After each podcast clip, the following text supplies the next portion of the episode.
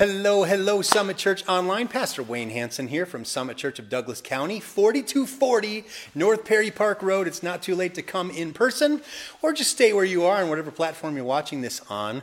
And we're going to have worship in about five minutes. And so, would you share this link with whatever platform you're on? It's Pastor Wayne H on Facebook, YouTube, Twitter, Twitch, LinkedIn, and Instagram.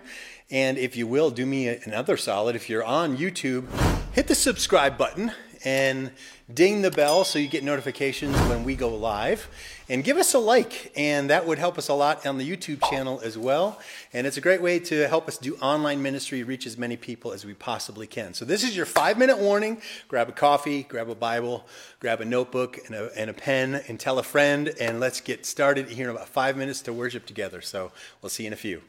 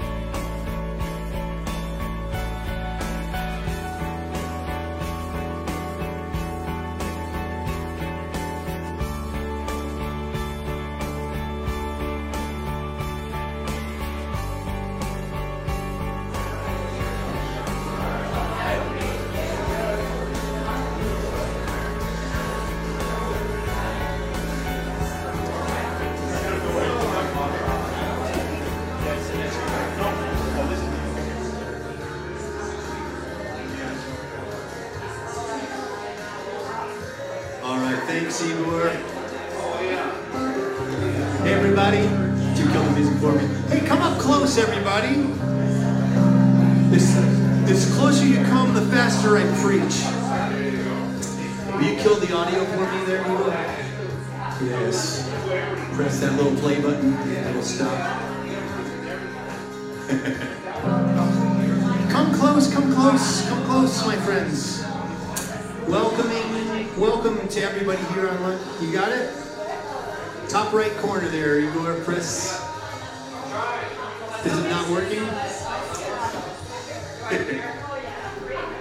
Got some bugs at the computer today.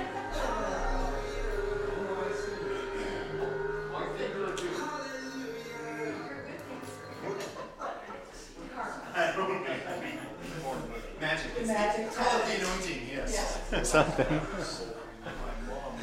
All right. Well, we got we got a couple sickies at home, so it's just me and Ron and the band and Mr. Mr. Drummer in a box over here. Why don't you, why don't you guys stand up and let's worship God today? This is one called Happy Day. I think you've heard it before.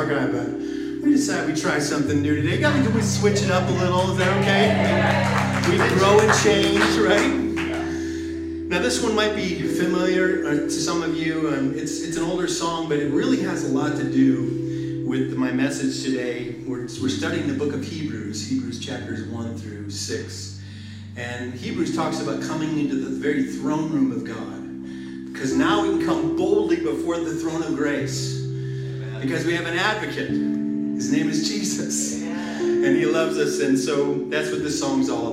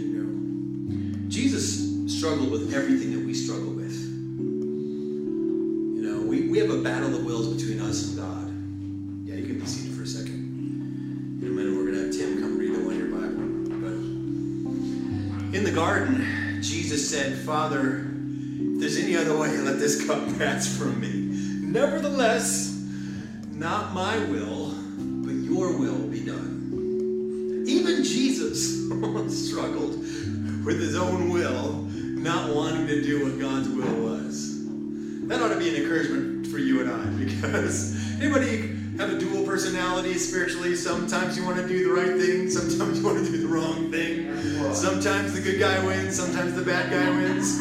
Uh, I'm the same, I'm the same. I'm a human being up here, everybody. I got the same uh, sin nature as you do. And Jesus was human in every way. And he battled with his Heavenly Father in the, that battle of the wills.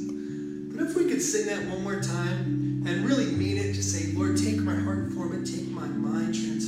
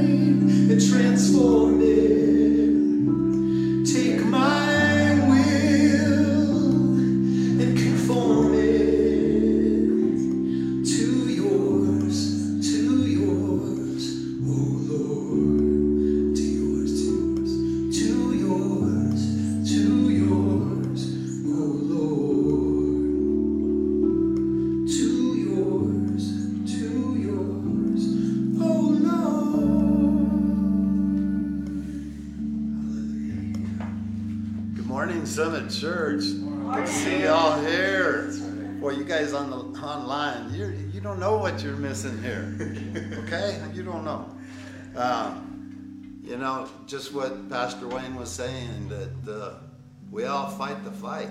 That's right. Every day, almost every minute of every day, we fight the fight. And uh, you know, but there's a prize at the end of the at the fight. That's right. And it's a prize like none other. It's a prize we can't even really imagine. Uh, anyway, this this scripture that I'm going to read has everything to do with that. Paul was talking to the Philippians. This comes from Philippians chapter 3, uh, verse 12. But I press on to possess that perfection for which Christ Jesus first possessed me. No, dear brothers and sisters, I have not achieved it, but I focus on this one thing, forgetting the past and looking forward to what lies ahead. I press on to reach the end of the, the race and receive the heavenly prize for which God, through Jesus, Christ Jesus, is calling us. Let all who are spiritually mature agree on these things. If you disagree on some point, I believe God will make it plain to you. But we must hold on to the progress we've already made. We can't look back. That's right. Because there's a lot of stuff, and we can't change it. We can't change it whatsoever. So there's no use in spending time in the past. We should always look forward to what God has for us and a prize like none other. This is the word of our Lord. Thanks be to God. Praise God.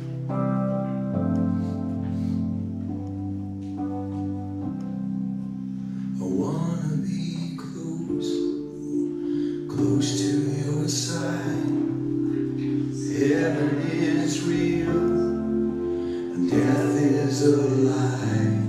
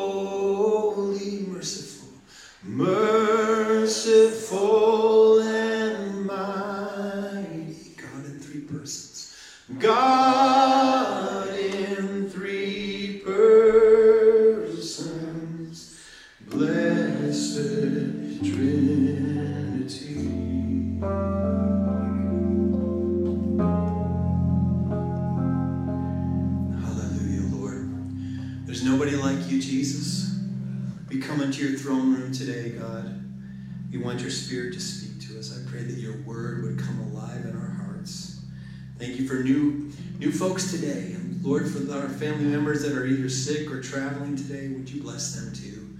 Make this a wonderful week. Help us to take a, hold of the truth that we find in Hebrews today and be the people that you want us to be. We love you, God. In Jesus' name. Amen. Amen. Hey, would you take a minute and give somebody an air five or a knuckles or a, a hug or whatever you feel comfortable doing? Greet somebody online, share this link with a friend, everybody.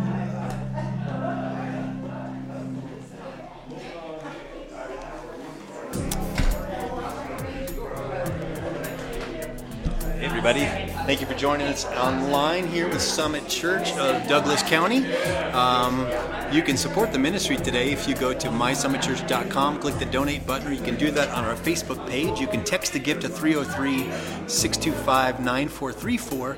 Enter the amount of your gift in the text box, press send, and follow the prompts using your smartphone, and 100% of what you give by text will go to the ministry. You can also mail your gift to Summit Church, 200 South Wilcox Street, Box 243, Castle Rock, Colorado, 80104. We'd love to hear from you. Grab a refill for your coffee, grab your Bible, grab a notebook and a, pre- a pen. Share this with a friend, and we're so glad you're along for the ride today. Turn in, the, in your Bible to the book of Hebrews, and we are going to get into it today. I'm excited for this message. We've got some, several illustrations today.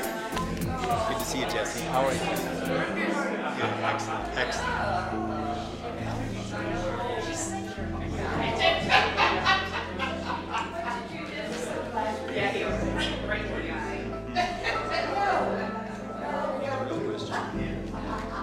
Awesome. Well, man, it's good to see you guys this morning. Glad you're here. There is a pot of coffee downstairs, so avail yourself of a refill. We get to see coffee go to, waste around here. Turn in your Bibles with me to the book of Hebrews. Hey, you, did you notice we're, get, we're actually early getting to the word today? So it might mean we get out of church early. Does that sound good? We get to the word early, we can leave early. All right. Hebrews. It's page 1625 in my Bible. I'm not sure what, page it might be for you. All right, the book of Hebrews. It's a letter to Jewish people everywhere. And we don't know exactly who wrote the book of Hebrews because there's not, there's not indicators of it in the text. A lot of people think it's just another letter from Paul to all the Hebrew believers. We're not sure. It's not signed like all the other Pauline letters are signed. Some people think it might have been Clement of Rome.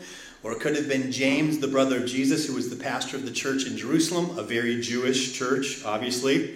So we're not sure who the, uh, the author of Hebrews was, but I, I have my be- belief that it was probably either Paul or Clement, but probably Paul, because this, the styling of the letter is very similar to some of the other letters. He just forgot to sign this one, is my belief. But I've titled this talk today, Mixing Metaphors. Mixing Metaphors. Now, how many of you guys you ever use a whisk to mix things? Yeah. How many rather have the power tool where you turn the trigger and you mix the cake mix that way? My wife has one of those KitchenAid mixers where you ka-chunk, ka-chunk, whoa, whoa, whoa, whoa. Like, it's great. Like, but you know, if you really want to mix something the old school way, you get a whisk and you mix things up. I've titled the talk today, Mixing Metaphors, because Hebrews, every single chapter, has many metaphors in it because the, the writer of Hebrews is trying to get the audience to understand that Jesus has come to fulfill the law.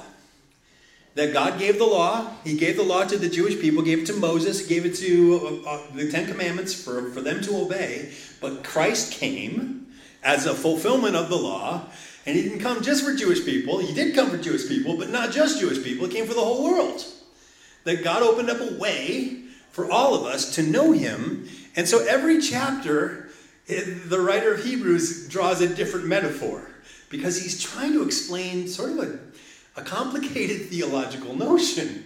And how many of the Bible can be confusing sometimes, right? But aren't you glad God is not confused? I might be confused, God's never confused. And He knows what's up.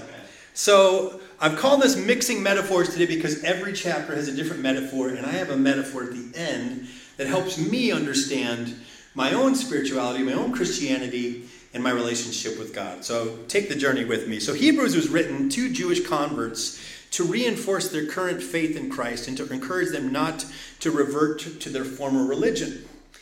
The overriding message of this book is that Jesus is superior to the Old Testament system of sacrifice for sin. So you don't have to convert to Judaism before you can become a Christian. You know, there are a lot of Christians today that want to go back to Old Testament Mosaic law. In fact, there, there are some that would say one day of the week, particular, you need to worship on that day, not any other day. And Jesus kind of kind of blasted that one because he said, My father works every day. he was a Sabbath breaker that really bothered the Jews quite a bit. He said, Hey, don't you understand? Man was not made, uh, the Sabbath is made for man, not man for the Sabbath. The Sabbath is a blessing, it's not a curse. These, these laws that God gave was not to, here to weigh you down, they're here to set you free. And he, he came to show us the spirit behind the law. So why would we enslave ourselves again to religion when Jesus set us free from religion? Jesus brings it to, to a place of true relationship with God, true spirituality, in the Word, by the Holy Spirit, we get to know the, the guiding and leadings of what God wants us to do with our lives. And 90% of what you need to know about the Christian life, it's already written down in this book. So a lot of people are like, I wish you would just show me a sign. He did. It's called the B I B L E. Basic instructions before leaving Earth. This here's your sign right here. It's about, I don't know, 6,000 years old, and it's got all kinds of beautiful things in there that you, you should learn and take onto yourself. And there's a lot of people who made the mistakes you already made, so you don't have to make them anymore. and you can relate to those people, right? So the overriding of the book is, is, is to, the, the theme of the book is to receive Christ and receive freedom from legalistic religion. Not, to, not that we reject the Old Testament, but we see that there's a fuller picture. It's like the Old Testament is a painting in black and white, but it's just a landscape. There's no subject. And then Jesus steps into the picture and it becomes a beautiful color photograph, right? We see we see God for who he really is, not just a not just a pale, you know, shadow of what the kingdom is all about. So who wrote it? We don't really know. Is probably some say probably not Paul. The style is quite different from Paul's letters. But the author was certainly a highly educated with thorough knowledge of the Jewish religious practices in the Old Testament. Some people think it could have been Timothy as well. We're not sure. Certainly a Jewish scholar. Um, when did it happen? The, it, it, we know that it happened before AD 70 because the book refers to the daily ritual sacrifices at the temple in Jerusalem, which, which were still going at the writing of this book. So it ha- had to have happened before the ritual daily sacrifices stopped in Jerusalem. Where does it fit in? Well, during the third and fourth decade after the early church began, is probably where we believe this probably was written. And here's a breakdown of the chapter themes. We'll cover. We're going to be covering Hebrews today, uh, and then we'll do Hebrews part two next Sunday, and we'll have get, gotten through the whole book. Pray for me, everybody. There's a lot of rich text here, and I'm, we're doing carpet bombing of these. Okay, so it's like I, you don't you don't get all the minutiae detail. You got to study the Bible for yourself. I'm giving you just hi, the highlights here. Chapters one and two, Jesus is superior to the angels. Chapter three, Jesus is superior to Moses. Chapters four through seven, Jesus is superior to the Old Testament priesthood. Chapters 8 through 10, Jesus is our high priest. Chapter 11, the Faith Hall of Fame, or what many call the faith chapter. Chapter 12, persevering in the faith. And then chapter 13, final instructions. So the key concepts that we get from Hebrews is this Christ is better, better than, greater than sacrifice, than the priesthood, than, uh, and, and then the themes of faith and discipline a few scorecards of, of certain people that are mentioned in Hebrews that are very crucial. Of course, Jesus, the greatest of all priests, Moses, the Old Testament lawgiver, Melchizedek. Now, this is a fairly obscure Bible character from the Old Testament that we see here in Hebrews.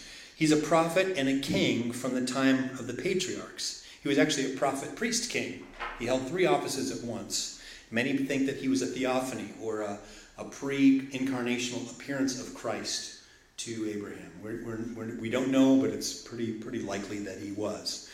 Heroes of the Faith, chapter 11, presents more than 20 examples of people who lived and acted by faith, acted in faith. And people who suffered for the faith, people who died for their faith, people who uh, went through all kinds of difficulty. You know, they're going to receive their reward. You're going to receive your reward when you suffer for your faith. And um, you can read Hebrews in about 25 minutes. So this is a little bit longer than some of the epistles we've been studying. And that's why I said we're going to take two weeks on this. Here's, here's a few verses worth memorizing. Chapter 4, verse 12. The word of God is alive and powerful.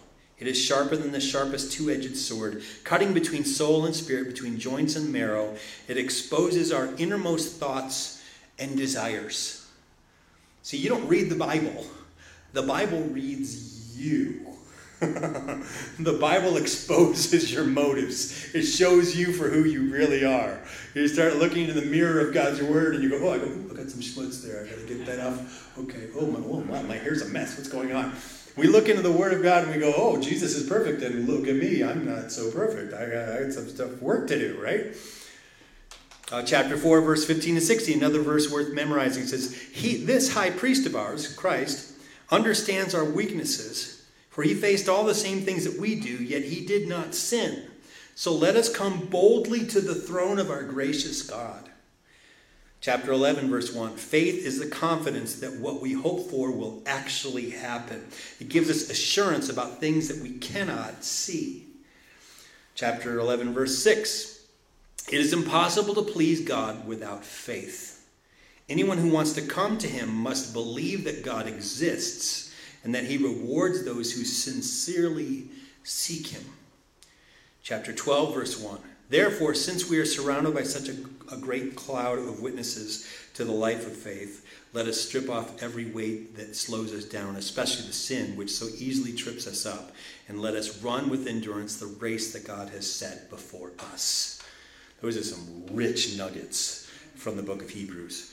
Of course, this is written from a masculine perspective, most likely a rabbi or someone who is trained in Judaism.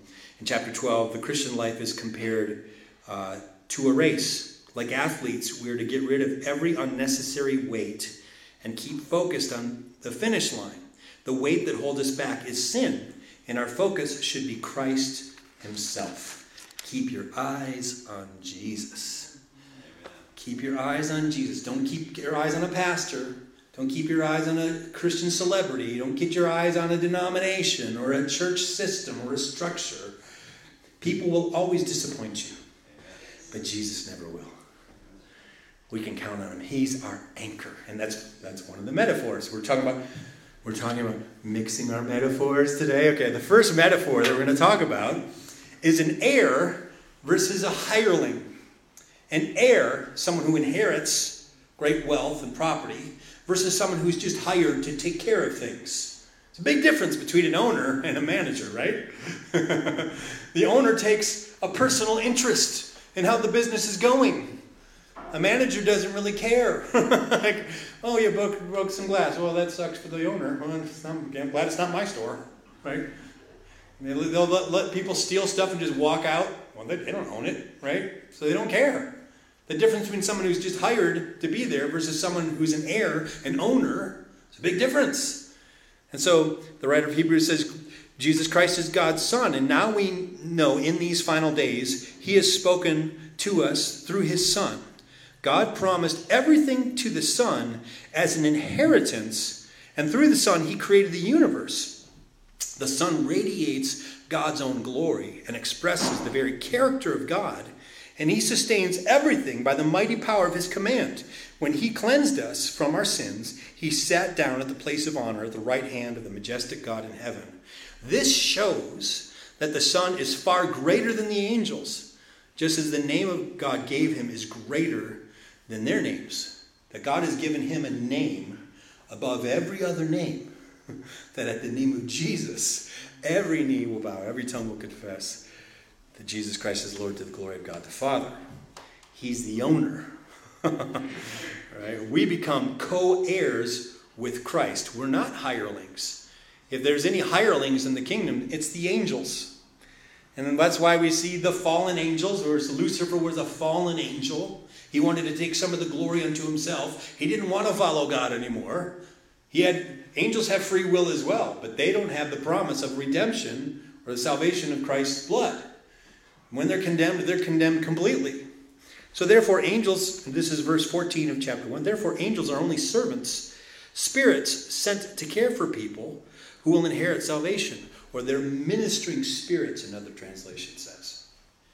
Angels are here to protect us, they're here to strengthen us, they're here to help us. They're here sent on assignment, sometimes to give messages right? And I'm sure there's lots of times when angels have probably intervened in my life and I didn't even know it. probably in yours too.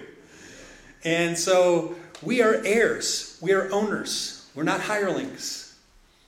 We've chosen Christ, and Christ has chosen us, and we are saved by grace through faith, not because of good works, not because we are good little boys or girls. He saved us because He loved us, and He redeemed us. And all He says is just just come to me. Just say yes. Just receive me. Believe on me. And you'll have eternal life. Oh, that sounds too good to be true. It's pretty amazing. it's good news. It's the gospel. So, difference between an heir and a hireling. That's chapter 1. Chapter 2, metaphor number 2. A merciful high priest versus a stern rule maker. A merciful high priest versus a stern rulemaker. How many of you have ever had a, a, teacher that had lots of rules in school? And they wanted to write the rules down on the chalkboard and they never let you erase the rules. Refer to rule number one. And when you're confused, refer to rule number three, which says refer, refer back to rule number one again. Come on. Ever have you ever have teachers like that? Rule makers. They love to make the rules. Are they making the rules for you or are they making the rules for them? They're making the rules for them, for their own convenience, for what they want their classroom to behave like so they can have a headache free day, right? Aren't you glad that God did not make the rules for his convenience? He made the rules to protect us because he loves us and he's for us and he knows what's good for us, not because it bothers him in some kind of way. He knows that sin's bad for us, it's like poison. And so Christ is a merciful high priest. He's loving, he's gracious. He's not a stern rule maker. We, don't have to, we don't have to question God's motives. We know God is good. He always does what's right. He's loving, he's gracious, he's kind, he's trustworthy. He's not selfish. He is full of himself because what else would he be filled with, right? He's God. He's full to the fullness of himself because he's everywhere all the time in all places everywhere, all everywhere.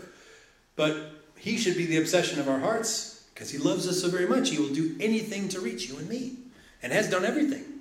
He's done everything necessary for us to be reconciled to himself. Jesus is that merciful high priest. So the writer continues here in chapter 2. He says, So what makes us think that we can escape if we ignore this great salvation that was first announced by the Lord Jesus himself and then delivered to us by those who heard him speak? And God confirmed the message by giving signs and wonders and various miracles and the gifts of the Holy Spirit whenever he chose.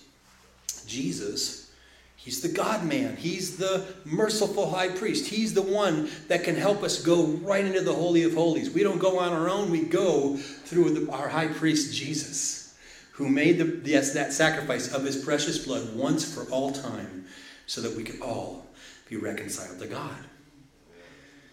So, chapter 2, verse Oh, let's go to verse 8. It says, So you gave them authority over all things. Now, when it says all things, it means nothing is left out. Well, we have not yet seen all things put under their authority. So, do we, what we do see is Jesus, who was given a position a little lower than the angels because he suffered death for us. And he is now crowned with glory and honor. Yes, by God's grace, Jesus tasted death for everyone. God, for whom and through whom everything was made, chose to bring many children into glory. And it was only right that he should make Jesus, through his suffering, a perfect leader, fit to bring them into their salvation. So now Jesus and the ones that he makes holy have the same Father. That is why Jesus is not ashamed to call them his brothers and sisters, for he said to God, I will proclaim your name to my brothers and sisters. I will praise you among the assembled people.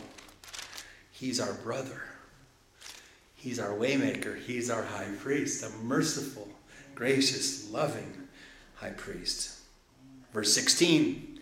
So we also know that the Son did not come to help angels, he came to help the descendants of Abraham.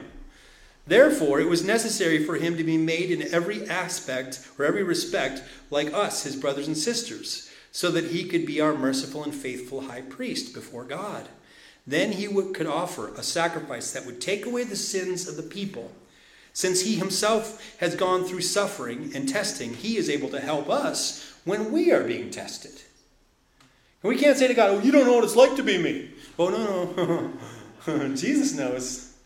Jesus went through all of it, and yet without sin. He's able to walk that, that way for us and show the way to have a relationship with God. That's metaphor number two, a merciful high priest. Metaphor number three, chapter number three. This is similar to chapter one. A homeowner versus a groundskeeper. A homeowner versus a groundskeeper. Now, the homeowner again, takes a great interest in how his house is being run. He, he cares about if the windows are dirty or not. He's got keys to the whole place, right? Someone who's just caring for the place, he goes, well, if something bad happens, I'll tell the owner, but I'm not like to risk my life to like protect the property. You know, I'm, I'm just hired to be here. You know, I'll just kind of do my thing. You know, if I get around to it, right? That's the difference between the, the homeowner versus the groundskeeper. Jesus is, the, is greater than Moses. And he, he draws, the, the writer of Hebrews draws this conclusion between Moses and Jesus. And so here's what it says So, dear brothers and sisters who belong to God and are partners with those called to heaven, think carefully about this Jesus, whom we declare to be God's messenger and high priest. For he was faithful to God, who appointed him just as Moses served faithfully when he was entrusted with God's entire house. But Jesus deserves far more glory than Moses. just as a person who builds a house deserves more praise than the house itself. For every house has a builder, but the one who built everything is God. Moses was certainly faithful in God's house as a servant. His work was an illustration of the truths that God would reveal later. But Christ, as the Son, is in charge of God's entire house. And we are God's house if we keep our courage and remain confident in our hope in Christ. Jesus is the builder of the house, He's the owner of the house. We're the house. Our body's the temple of the Holy Spirit. We belong to Him, lock, stock, and barrel, right? We have to submit to what He wants us wants to do. And Moses was a good example of being a servant of the tabernacle, but now because of Jesus the high priest, we've become the temple. And Christ is the owner of this temple. In another place, Paul says, You've been bought with a, price, so glorify God with your body. You are not your own. You don't even belong to yourself anymore. You belong to God. Whew. That's metaphor number three the builder of the house, the homeowner. Metaphor number four, chapter number four, and this is this is pretty powerful when you look at the Exodus versus our sin sickness. A restless curse versus a Sabbath rest blessing. You ever find people that just they can never be settled? They can't sit still. If it's silent, they start to go crazy. Like they just can't. Maybe you're you were or are one of those people. You can't stand the silence. Well, maybe God's trying to talk to you. Maybe you should be silent for a few moments and just see what He says. And be, be content with who you are in Christ and realize everything you have has already been provided. Just rest in His arms. Just be with Him. Doesn't have that, you don't have that sermon, you don't have to be at church, it doesn't have to be music playing. You can just be with God. Some people find that very uncomfortable. Yeah, maybe. Because when that happens, he does start to speak. He starts to convict of sin. He starts going, Oh, you fi- I finally got your attention. While we're here, can we talk about a couple things? now that I have finally have your undivided attention. Right? But God is not bringing a curse of restlessness. See, sin sickness brings a restlessness that cannot be, cannot be um, satisfied. It's insatiable. There's a continual frenetic movement. If I could just stay busy, just stay active, then I, I won't have to think about the pain of my past. I won't have to think about the, the, the regrets that I have. I won't have to think about all the things that I have to do next. And there's a, there's a frenetic, restless curse that's, that's on the sinner. And the Bible says the way of the transgressor is hard. It's hard to be a sinner. It's hard to be away from God because you got to figure all this stuff out on your own. You have to be the God of your own life because you're not trusting in God, so you got to make all the God decisions. Ooh, that's exhausting. it's exhausting trying to be God, isn't it? Anybody ever tried it? That's because you're not supposed to be sitting in his chair. God belongs on the throne, not you. Amen. Amen?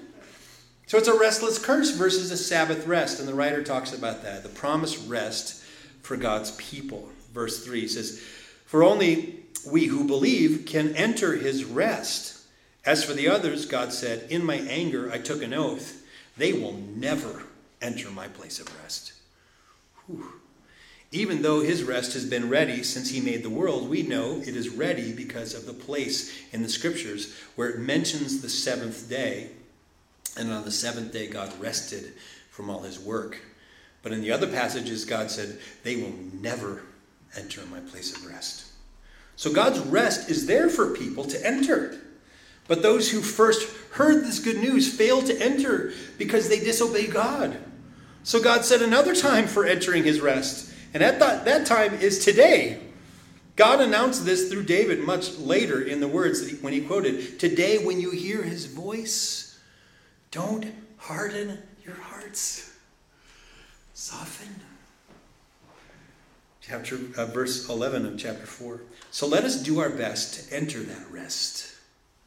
But if we disobey God, as the people of Israel did, we will fall. For the word of God is alive and powerful. It is sharper than the sharpest two edged sword, cutting between soul and spirit, between joints and marrow. It exposes our inner innermost thoughts and desires. Nothing in all creation is hidden from God. Everything is naked and exposed before his eyes. He is the one to whom we are accountable. Boy, aren't you glad he doesn't stop there? Because we're like, oh no, God is the magnifying glass, and he's just waiting to zap me like I did with the ants when I was a kid. Come on, right? No, that's not that's not his nature. That's not who he is. Christ is our high priest. It says, So then, since we have a great high priest who has entered heaven, Jesus, the Son of God, let us hold firmly to what we believe. This high priest of ours understands our weaknesses, for he faced all the same temptations and, that we do, the testings that we do, yet he did not sin. So let us come boldly to the throne of our gracious God. There we will receive his mercy, and we will find grace to help us when we need it the most. A, a, a, Sabbath rest blessing. Jesus says, I'm just waiting for you. Take a load off. Sit down. I've been waiting for you to be, to be my presence. I've been waiting all. Would you just calm down? Would you stop all this, whatever this is, and just sit down? Just sit. up. Just sit with me. Just sit down. Calm down. Take a breath. What are you doing? You're doing a hundred different things. How about you just do one thing? Sit with me. Why don't you just, just sit with me? You know, when, I sit with God, you know what He tells me? Um, knock it off. he says, everything on that list, you can just ball that up and throw it in the trash. We're not going to do any of those things today. What you're going to do, you're going to sit with me. And you're, you're going to, actually, you're going to like it. you will like it. You don't like the idea right now, but after you're with me for a few moments, You'll see. You'll see. I want to be close, close to your heart. Right? Jesus draws close. I want to sit in your lap, Lord. Just let you say what you need to say to me. And I can say, God, I love you. God, I need you. Yeah, Lord, forgive me. That intimacy is what we need. We're desperate for it. The frenetic activity creates a restlessness where you'll never enter your place of rest. You'll never be satisfied. It'll never be good enough. You'll always wonder if you did enough. And Jesus says, Stop it. I did it, I did it all. I already did it all. Just sit with me. Just receive my gift. That is hard, isn't it? because the human tendency is to say, No, I want to contribute to it. God, I want to show you, I want to prove to you that I deserve it. He goes, No, no. no, no, you don't deserve it. just stop. And you never will. You never will. Just just come to the conclusion the fact that I love you. And I already paid it. I already paid it. So stop trying and just rest. Just be with me. I'm preaching to myself. I hope you know that too. Metaphor number five, chapter number five, continuing on this whole idea of Jesus the high priest. And then Paul was, or I believe it's Paul, but it could be James or anybody. This writer says milk versus meat, another mixed metaphor. Milk versus meat. people who are willing to go deeper with God, and people who are want to just keep it professional. Let's keep it on a surface level. Like, can we just do an hour like Christmas and Easter, and we'll call that good? It's like no, that's not what he wants. And by the way, that's really not what you want ultimately either. The writer says this: "You are my son. Today." I've become your father, chapter 5, verse 6. In another passage, God said to him, You are a priest forever in the order of Melchizedek.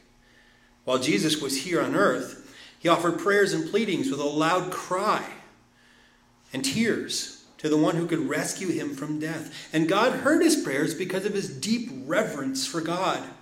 Even though Jesus was God's son, he learned obedience from the things he suffered.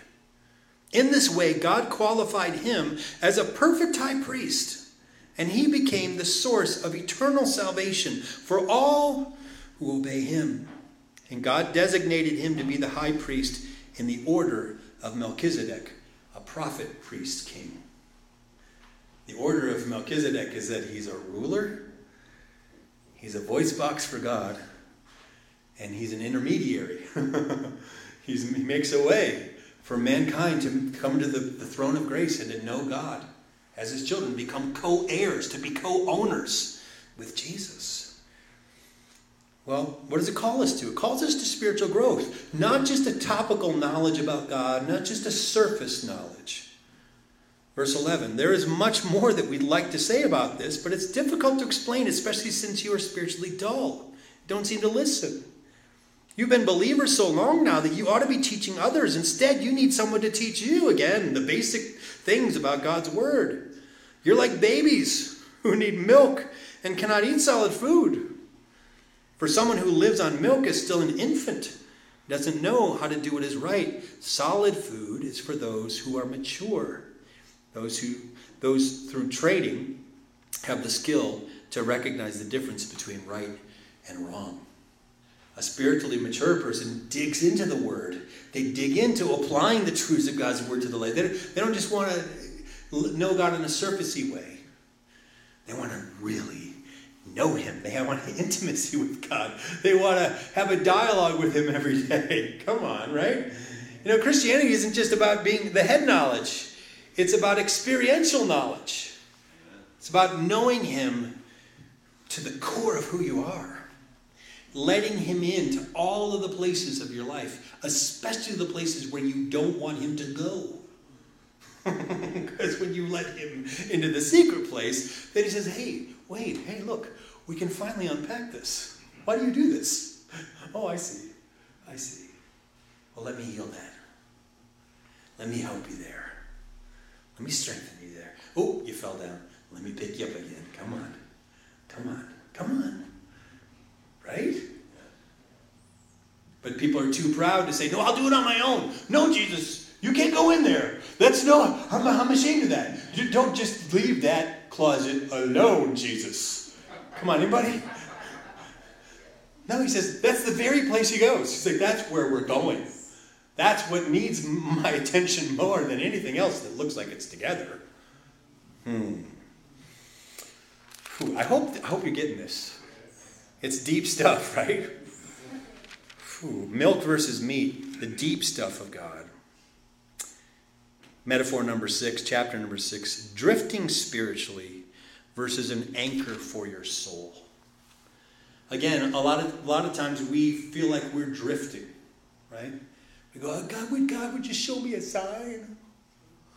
I wish he would just tell me what he wants me to do. he already did. just read it. Just read it. Just apply it to your life. just pray. Listen to what the Holy Spirit tells you. Find your grounding, find your roots in God. There's no big mystery. we really know. We actually know. we just want to pretend we don't know, right?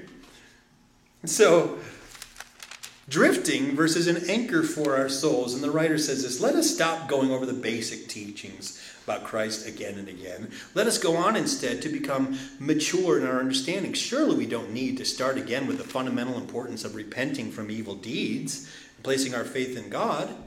You don't need further instruction about baptisms, the laying on of hands, and the resurrection of the dead, and eternal judgment. And so, let will, God willing, we'll move to further understanding.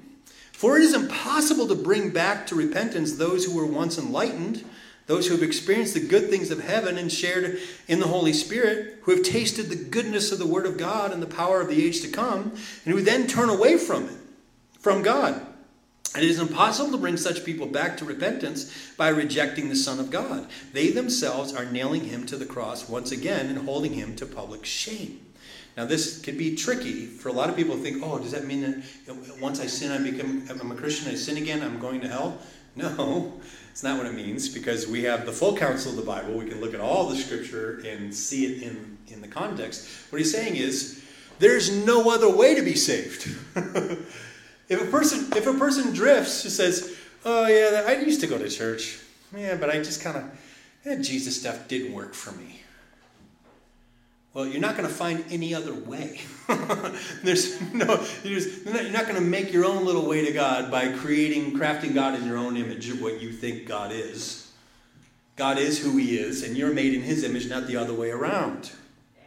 There's no other sacrifice for sins but the sacrifice that's already been made. So if someone go, well, no, I just, I don't know, I just, I'm not feeling it, you know. And there are a lot. Of, there are a lot of people like that. They're like, I used to go to church, but that works for you, but it just doesn't work for me. Come on, have you heard this stuff before? I'm not really into organized religion. So you're into disorganized religion? Because that's what sounds like. What you got? I don't think disorganized religion is working for you.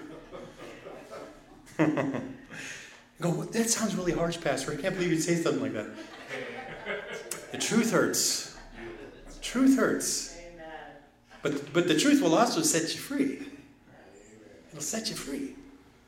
So, no more shallow Christians, no more shallow rooted Christians. Can we just make the agreement right now that if you're a Christian, you're growing? I want to grow.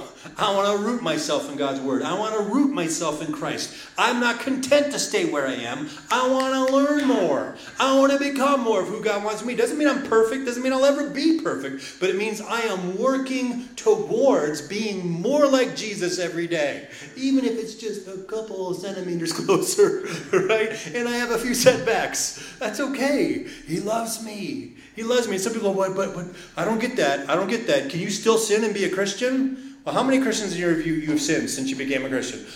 Yes. Let's just settle that question. And I, I felt I felt so compelled to do this because I know a lot of people struggle with this idea of being a Christian that sins. Here's what 1 John chapter 2, verses 1 and 2 says. It says, My dear children, I'm writing this to you so that you will not sin. But if anyone does sin, isn't that kind? If. so funny. If.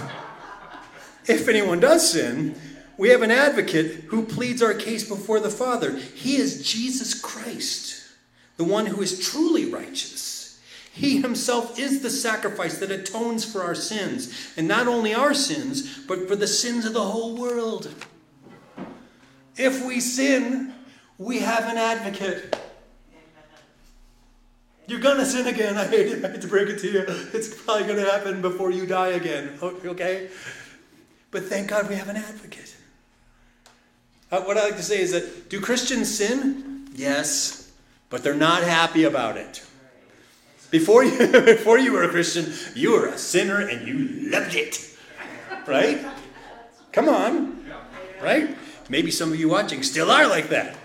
Well, you're watching the right message then. Right? Because a true believer starts going, Ooh, I know that's not good. I know this isn't good for me. I know God has better things for me. That's not really who I am. it's not who I want to be. Amen? And so God helps us in that duality. And so here's what it says in verse 10 of Hebrews 6, and we'll land the plane here in a second. For God is not unjust. He will not forget how hard you have worked for Him and how you have shown your love to Him by caring for other believers as you still do. Our great desire is that you will keep on loving others as long as life lasts, in order to make certain that what you hope for will come true. Then you will not become spiritually dull and indifferent. Instead, you will follow the example of those who are going on to inherit God's promises because of their faith and endurance. There's a promised hope. We have a, we have a promise. Skipping to verse 16, he says, when people take an oath, they call on someone greater than themselves to hold them to it. And without any question, that oath is binding. God also bound himself. If you have a pen and you're reading it on a paper Bible, would you underline bound himself? For God also bound himself with an oath, so that those who received the promise could be perfectly sure that he would never change his mind.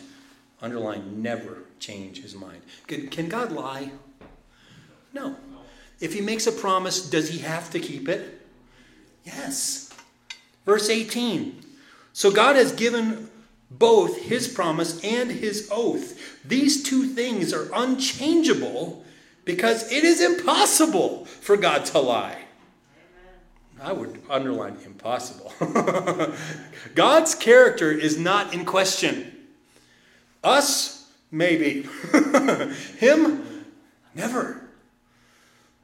Therefore, we who have fled to him for refuge can have great confidence as we hold to the hope that lies before us. This hope is a strong and trustworthy anchor for our souls.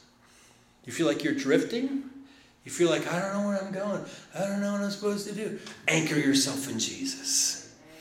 Put yourself on the unchanging rock, the solid rock of God because he never changes like shifting shadows. He doesn't he doesn't go back on his promises. He keeps everything that he said and he will never change his mind about you. He says I love you. Period. The end. That's it. You're in.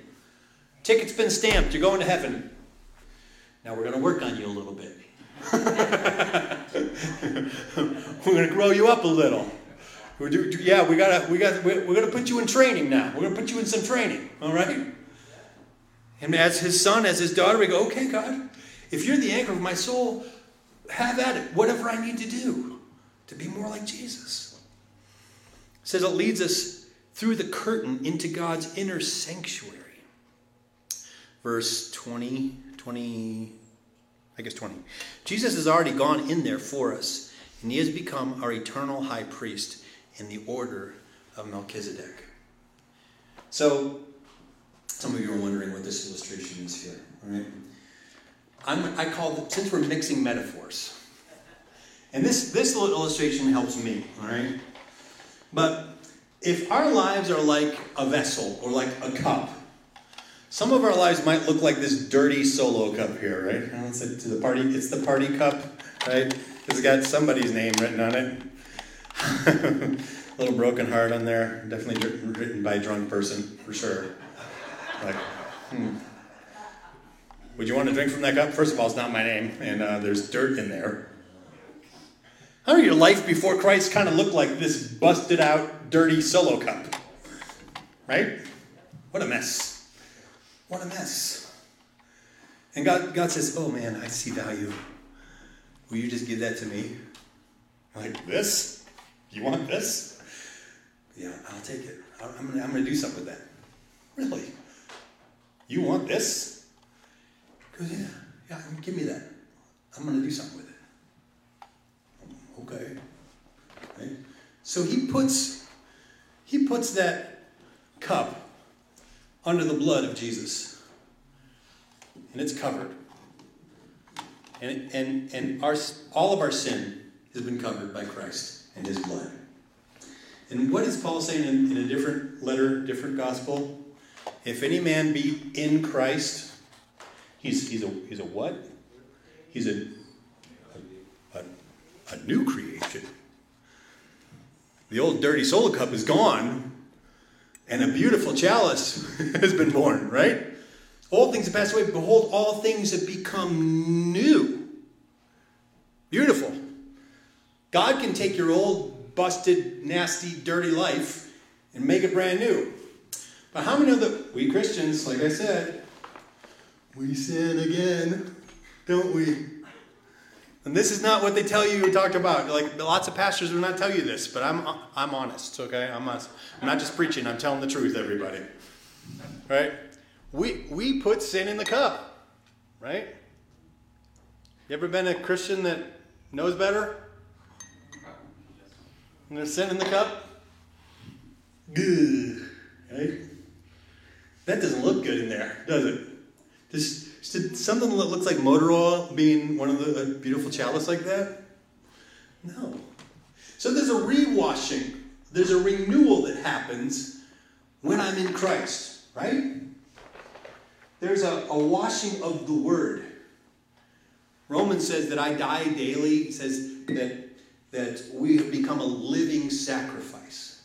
He talks about the Holy Spirit being like the water that fills it. So we, we have to, like the original language says, we have to be being filled with the Holy Spirit.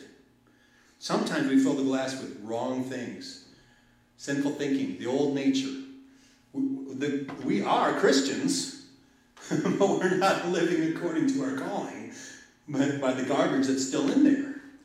But when we let the water of the Holy Spirit come, it fills the glass, right? And displaces all the garbage and the sin and the muck and the mire. Right? And we become full to the overflowing, washing by the water of the Word and the Spirit. Right? And that's a beautiful idea. What's even more beautiful to put in that cup, of course, would be the new wine. I have pomegranate juice. Right?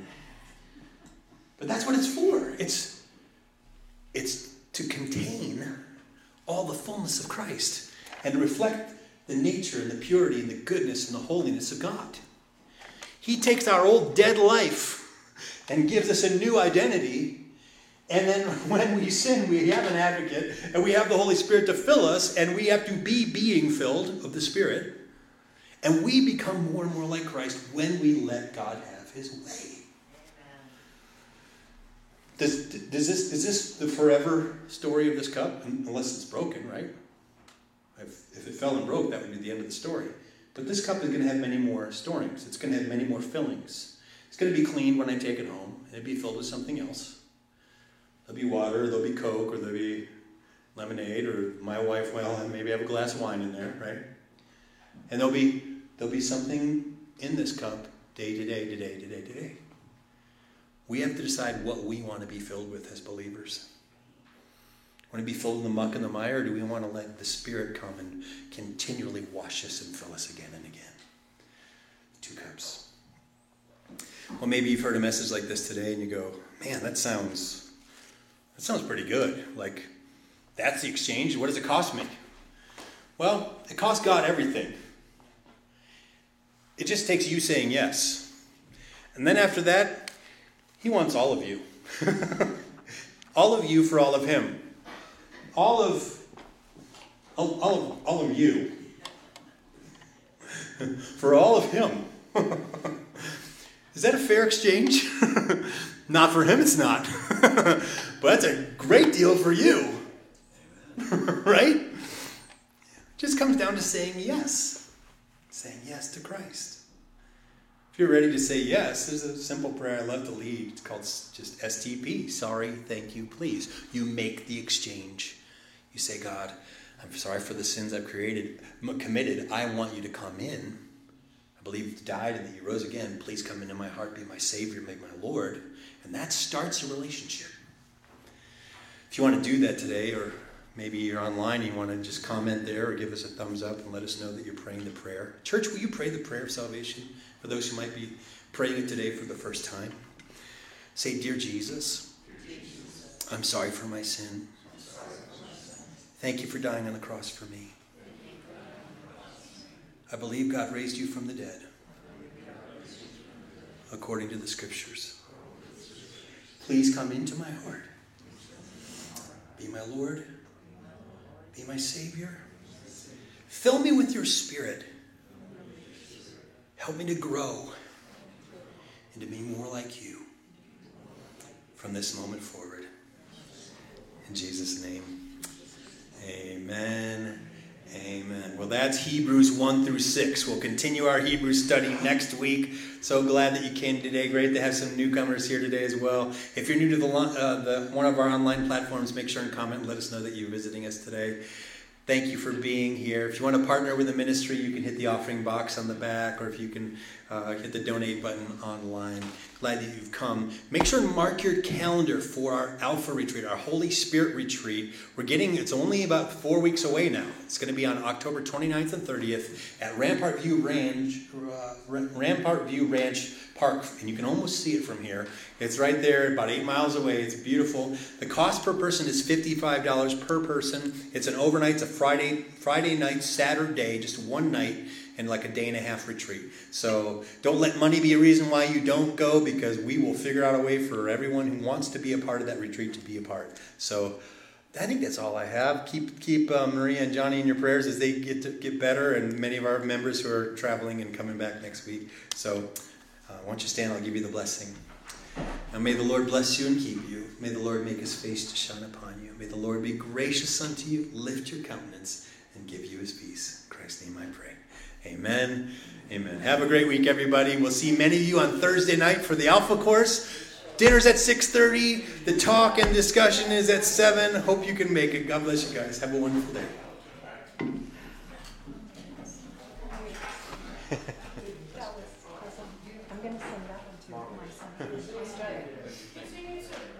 Hebrews. That you could spend a, you could spend six months on Hebrews. A